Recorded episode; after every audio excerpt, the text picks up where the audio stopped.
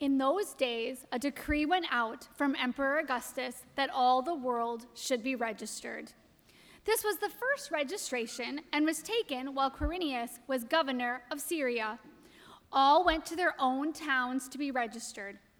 Joseph also went from the town of Nazareth in Galilee to Judea to the city of David called Bethlehem, because he was descended from the house and family of David. He went to be registered with Mary, to whom he was engaged and who was expecting a child. While they were there, the time came for her to deliver her child, and she gave birth to her firstborn son and wrapped him in bands of cloth and laid him in a manger because there was no place for them in the inn. In that region, there were shepherds living in the fields, keeping watch over their flock by night. Then an angel of the Lord stood before them, and the glory of the Lord shone around them, and they were terrified. But the angel said to them, Do not be afraid, for see, I am bringing you good news of great joy for all the people. To you is born this day in the city of David a Savior, who is the Messiah, the Lord. This will be a sign for you. You will find a child wrapped in bands of cloth and lying in a manger. And suddenly there was with the angel a multitude of the heavenly host, praising God and saying, Glory to God in the highest heaven, and on earth peace among those whom he favors.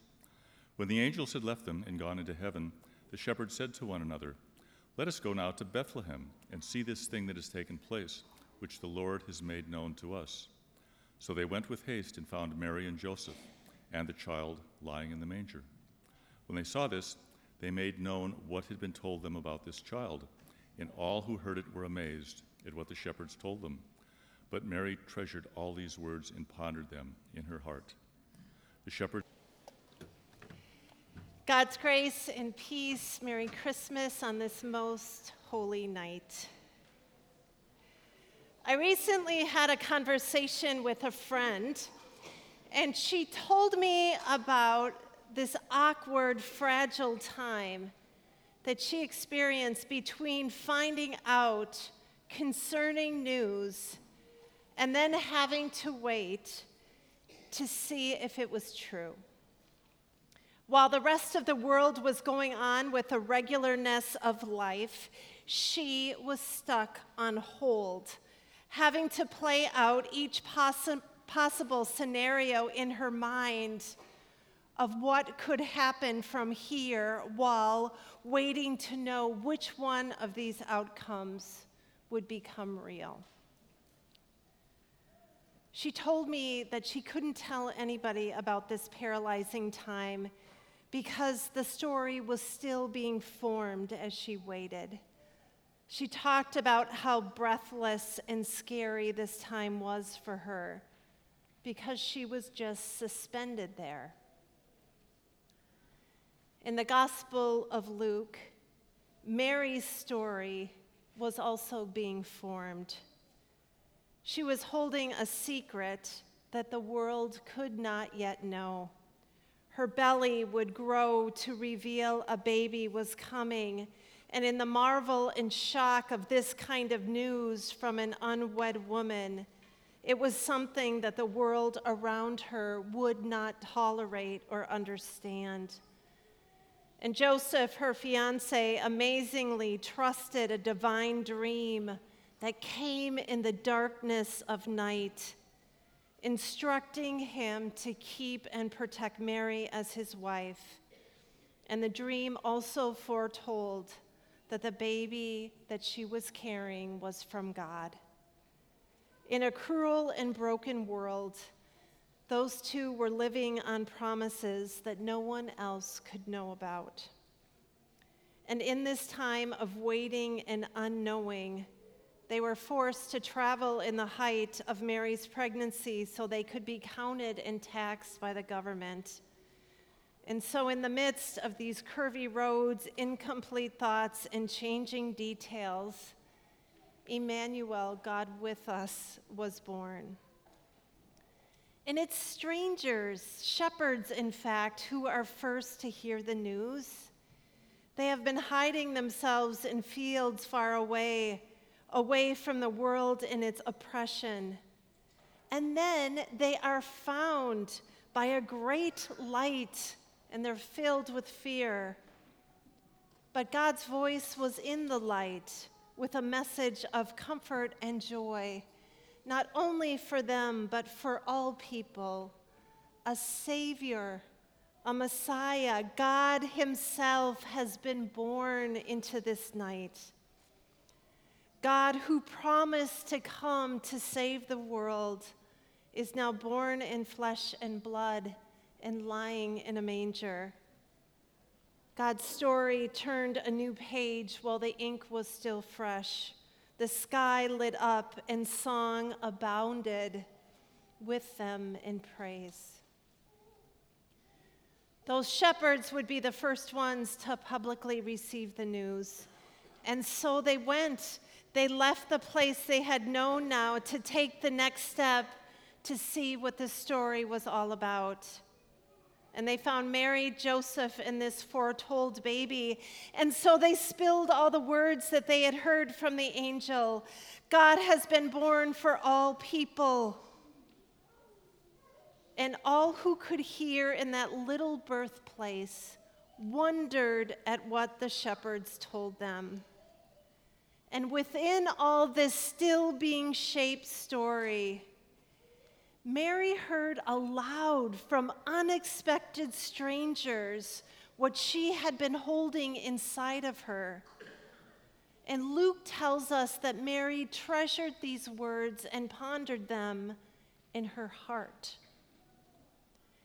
Maybe you hear those words treasured and ponder and think Mary is holding this moment like you would hold your grandma's precious moment figurine stored away in the glass cabinet in the dining room to keep it dust free and protected from anything that could break it. But Luke's words sink deeper than mere admiration. Mary kept these words so close to her, in the pocket of her soul, near the place where living blood is pumped to keep bodies alive. Mary is pondering a word that is not used frequently in the Bible. She is working it through herself, sifting for meaning and clarity. She is holding a story that's not fully formed, still tender to the touch. She couldn't begin to explain it to someone else because she was still trying to figure it out. It was being revealed and written and so for now, it was given to her to hold and to savor as it developed.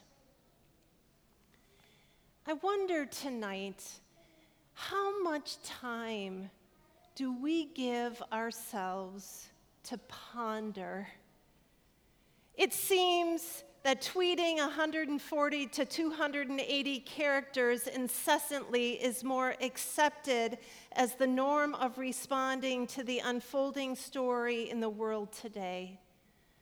Words that rip through even cyberspace without considering that time is needed to listen, to take in, and to let it simmer before we can fully understand or respond contemplation, breath is required to look at news or encounters from another viewpoint, to listen to someone else, to notice and to wait. We often feel that to be responsive and responsible means we have to explain everything away. So the urge is there to rush to judgment or to divulge too much. We try to say that we have it all figured out when truthfully we cannot. And so, if we believe that the story that we hear tonight is true, that God actually could not stay away from this world and his people any longer, and so he was born as a fragile baby to be with us, then we know that God is now with us, even in the still being formed moments when we feel paralyzed and, unable to understand all that it means. You see, pondering, working it out, wrestling with options and decisions, holding things as sacred is the birthplace of God. This is the residence where little by little the story is fashioned and made known. Mary had to ponder because there is no possible way she could know how the story could continue and what it could mean in that moment.